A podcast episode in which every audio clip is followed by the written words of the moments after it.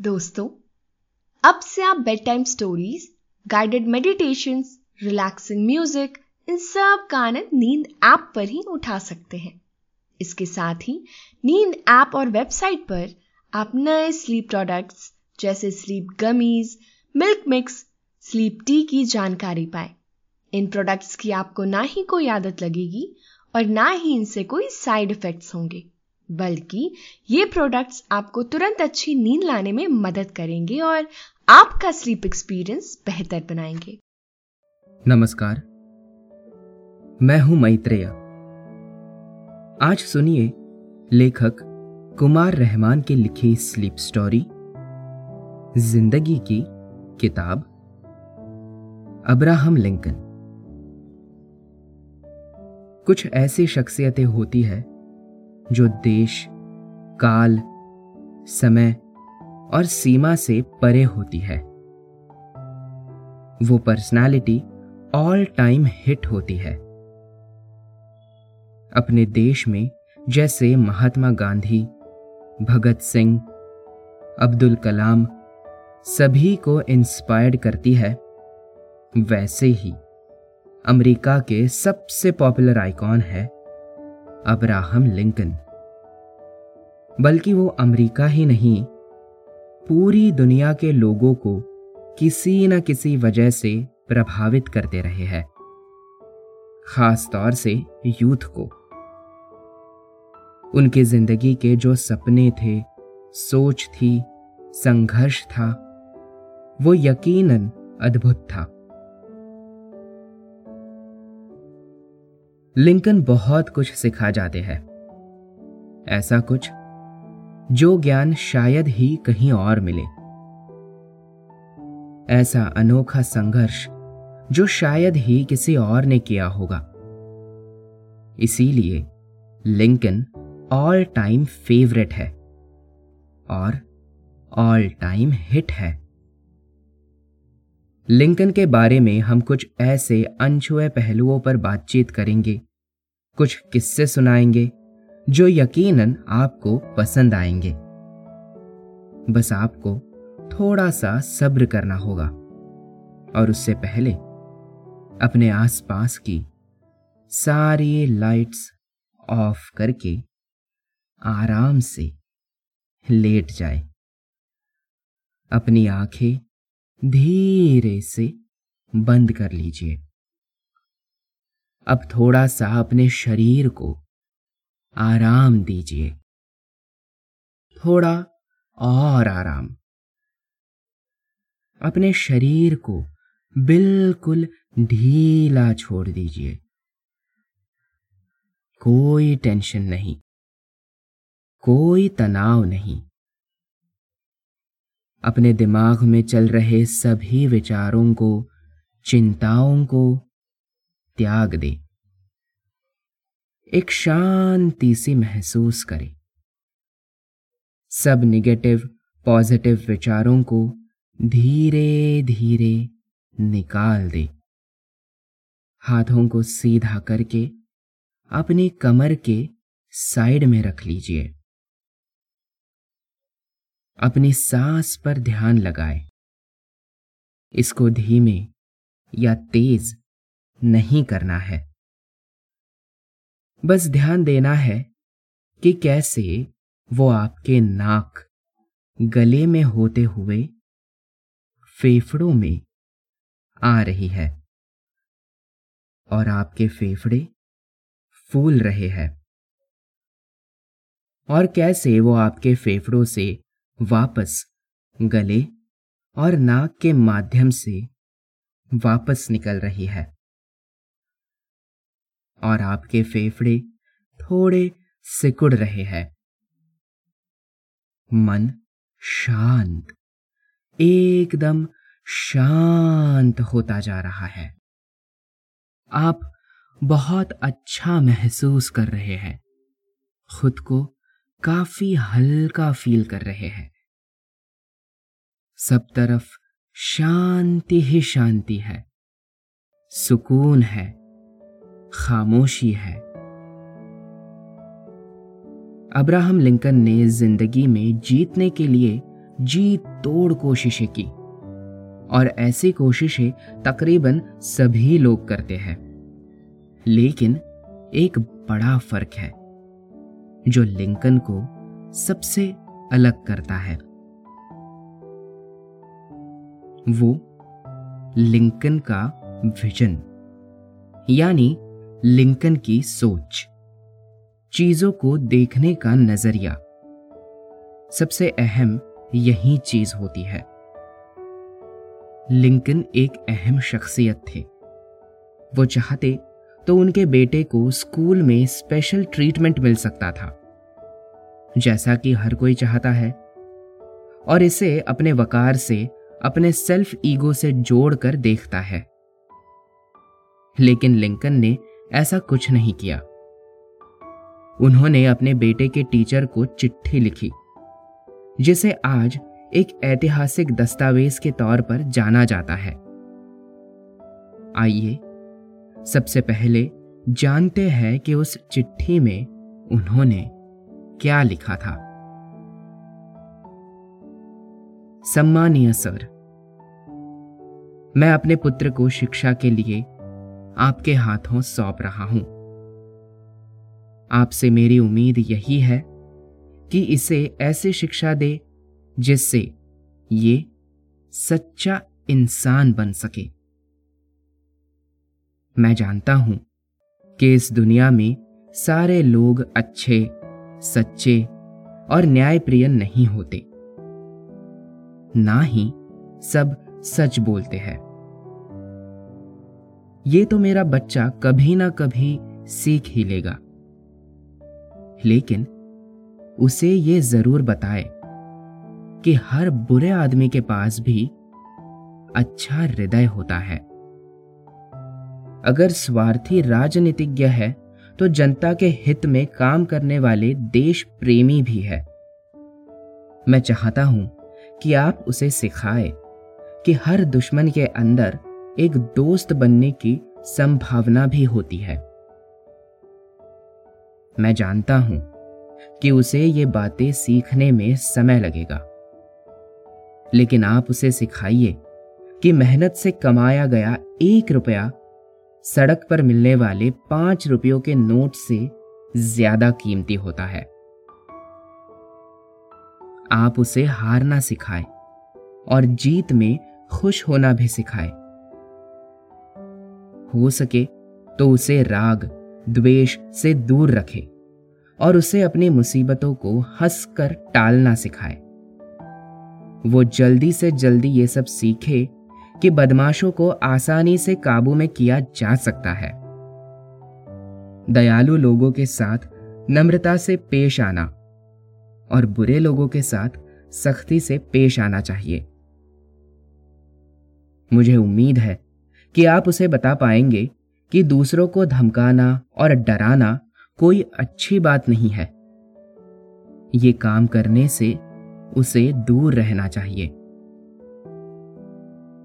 अगर संभव हो तो उसे किताबों की मनमोहक दुनिया में जरूर ले जाए। साथ साथ उसे प्रकृति की सुंदरता, नीले आसमान में उड़ते आजाद पक्षी, सुनहरी धूप में गुनगुनाती मधुमक्खियां और पहाड़ के ढलानों पर खिलखिलाते जंगली फूलों की हंसी को भी निहारने दे।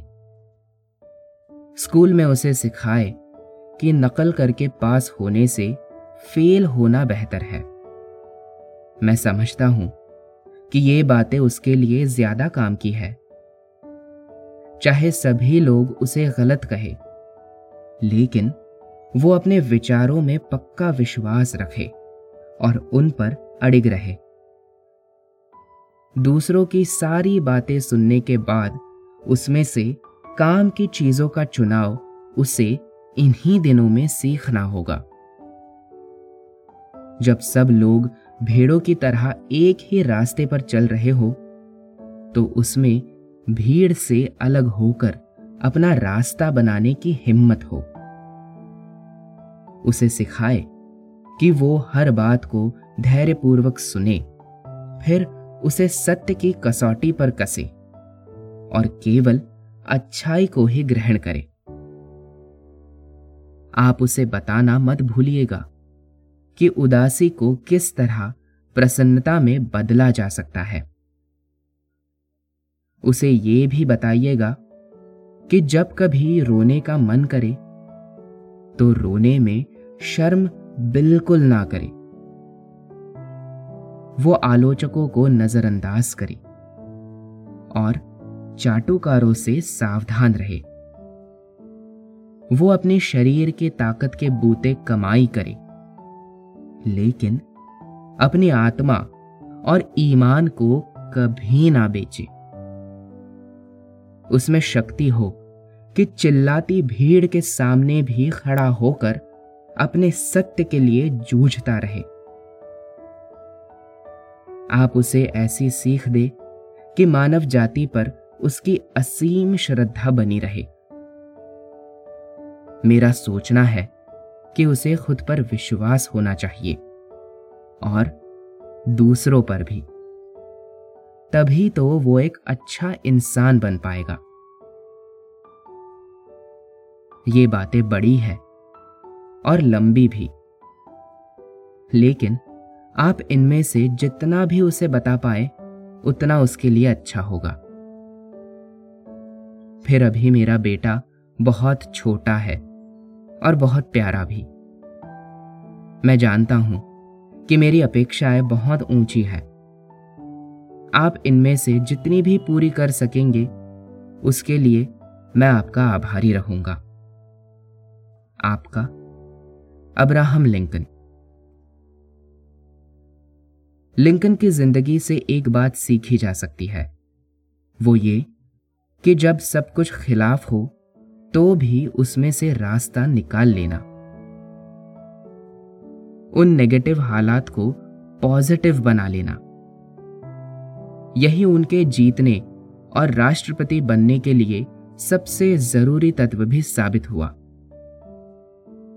लिंकन गरीब परिवार में जन्मे थे, लेकिन उनके लिए यह बुरा नहीं था।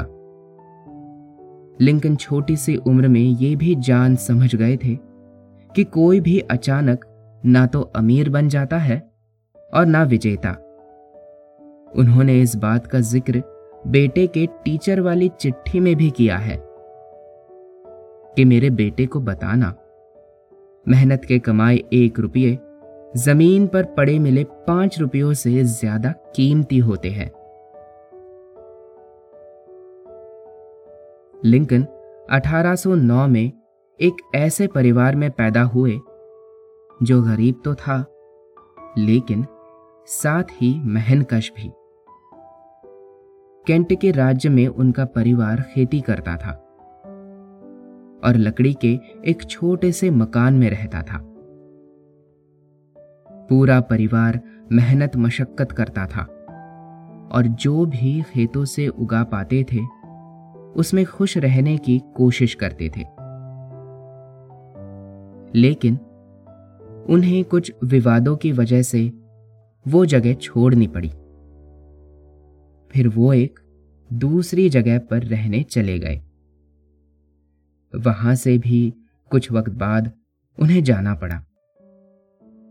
बाद में उनके पिता परिवार के साथ इंडियाना की ओहायो नदी के किनारे पर आकर बस गए। यहां उन सब ने बहुत मेहनत की। उन्होंने जंगल को साफ करके खेती लायक बनाया। यकीनन यह मुश्किल काम था, लेकिन उन्होंने किया। आज ये जगह एक स्मारक की हैसियत रखती है, जहां उनके घर में उनकी यादों को संजोकर रखा गया है। लिंकन छोटे थे, तब से ही उन्हें पढ़ने का बहुत शौक था। वो स्कूल नहीं जा सके, लेकिन उन्होंने घर पर ही पढ़ाई की। जब वो तकरीबन नौ साल के थे तो उनकी मां नहीं रही। कुछ साल बाद उनके पिता ने सारा नाम की एक महिला से शादी कर ली। कहते हैं सौतेली माँ बुरी होती है। लेकिन यह बहुत ही अजब था कि लिंकन की सौतेली माँ ने उनकी जिंदगी को बदल कर रख दिया। जैसा कि अक्सर कहते हैं कि हर मर्द के कामयाबी के पीछे किसी औरत का हाथ होता है, तो लिंकन के मामले में सचमुच ये सौ फीसदी सही साबित हुआ। उनकी शुरुआती जिंदगी को उनकी स्टेप मदर ने बहुत संवारा। बाद में लिंकन की पत्नी ने उन्हें राष्ट्रपति के पद तक पहुंचने में बहुत सहायता की। मां सारा ने लिंकन को पढ़ने में बहुत मदद की। लिंकन ने एक नाव बनाई। इस नाव से उन्होंने लोगों के सामान को ढोना शुरू किया। बाकी बचे वक्त में वो खेतों के काम करते थे। युवा लिंकन घर से अलग हो गए और न्यूसेलम आ गए। उन्होंने यहाँ पर लकड़हारे का काम किया। ये काम उन्हें बहुत जमा नहीं। इसके बाद उन्होंने ग्रोसरी में काम किया, फिर पोस्टमास्टर बने। वो आगे बढ़ना चाहते थे और उन्हें एक बेहतर रास्ते की तलाश थी, जिसकी वजह से वो लगातार जीवन में बदलाव लाने के लिए नए प्रयोग कर रहे थे। उन्होंने कई सारे बिजनेसेस किए और हर कारोबार में वो नुकसान में रहे। कुछ जमीन भी खरीदी, उसमें भी उन्होंने बड़ा लॉस उठाया। हालात ऐसे थे कि वो जिस भी काम को आगे बढ़ने का जरिया बनाना चाहते थे, वो डूब जाता था। यह सब कुछ उनके साथ एक अंतराल के बाद घटित हो रहा था और लिंकन विचलित होने के बजाय मजबूत हो रहे थे। इस बीच उन्होंने वकालत की पढ़ाई भी की। उनके पास फीस के पैसे नहीं थे, इसलिए उन्होंने सेल्फ स्टडी की। कोर्ट में बहस कैसे करते हैं ये सीखने के लिए उन्हें फीस भरनी थी, लेकिन उनके पास इसके लिए भी पैसे नहीं थे। उनकी मां सारा ने उनसे कहा, तुम जंगल में पेड़ों से बहस करो। लिंकन जंगल चले जाते और पेड़ों के साथ घंटों बहस किया करते। उन्हें जवाब तो नहीं मिलता, लेकिन वो लगातार बोलते रहते थे। इससे उन्हें बहुत कॉन्फिडेंस मिला। उनकी एक प्रेमिका थी, वो भी उन्हें असमय छोड़ गई। लिंकन फिर भी हारे नहीं। कुछ समय बाद एक पार्टी में उनकी मुलाकात मैरी टोड से हुई।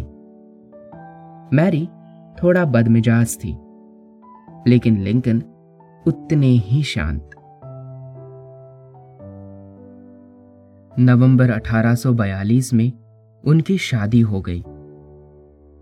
लिंकन को चार बच्चे हुए, जिनमें से सिर्फ एक ही सरवाइव कर पाया।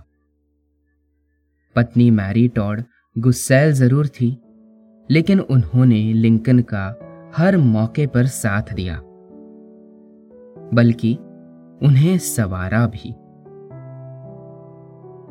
वो साल अठारह सौ चौंतीस था जब लिंकन ने राजनीति में जाने का फैसला किया, लेकिन उन्हें लगातार हार दर हार मिली। लिंकन में गजब का साहस था। हर हार के बाद वो फिर उठ खड़े होते। सबसे पहले उन्होंने वार्ड मेंबर का चुनाव लड़ा और वो उसमें हार गए। अठारह सौ बत्तीस में विधानसभा का चुनाव लड़ा। अठारह सौ अड़तीस में लड़ा गया एक और चुनाव वो हार गए। अठारह सौ तैंतालीस में उन्हें फिर से हार मिली। अठारह सौ चौवन में सीनेट का चुनाव भी वो नहीं जीत सके। अठारह सौ छप्पन में उपराष्ट्रपति के पद के लिए नहीं चुने जा सके। साल अठारह सौ अट्ठावन में दोबारा उपराष्ट्रपति के पद के लिए नॉमिनेट हुए और जीत नहीं मिली। और फिर वो साल आया जब वो राष्ट्रपति चुन लिए गए। दरअसल उस वक्त की सभी पॉलिटिकल पार्टीज स्लेवरी के पक्ष में थी, लेकिन लिंकन इसके खिलाफ थे। अठारह सौ चौवन में रिपब्लिकन पार्टी बनी तो लिंकन को राष्ट्रपति का उम्मीदवार घोषित किया गया। उनके विरोध में डेमोक्रेटिक पार्टी के उम्मीदवार स्टीफन डगलस थे। लिंकन ने डगलस को हरा दिया। छह नवंबर अठारह सौ साठ को लिंकन को अमेरिका का राष्ट्रपति चुन लिया गया। लिंकन ने जुलाई अठारह सौ तिरसठ में एक स्पीच के दौरान ऐतिहासिक भाषण दिया था और उस स्पीच में ऐसी बात कही थी जिसे आज दुनिया भर के देश फॉलो करते हैं। लिंकन ने कहा था, for the people, of the people, by the people, shall not perish from the earth. Abraham Lincoln ने कहा था, जब कोई अच्छा करता है तो अच्छा महसूस करता है और जब बुरा करता है तो बुरा महसूस करता है। तो दोस्तों, लिंकन को इन वजहों से दुनिया का महान नेता माना जाता है। अब आपके सोने का वक्त हो गया है। निंदिया रानी आपके सिरहाने चुपके से आकर बैठ गई है। वो हौले हौले से आपकी पलकों को सहला रही है। आपकी पलकें बोझिल होती जा रही है। आप पर नींद की खुमारी छाती जा रही है। अपनी दोनों आंखों को आपने धीरे धीरे बंद कर लिया है। अब आप आहिस्ता आहिस्ता नींद की वादियों में उतरते जा रहे हैं, उतरते जा रहे हैं। शुभ रात्रि।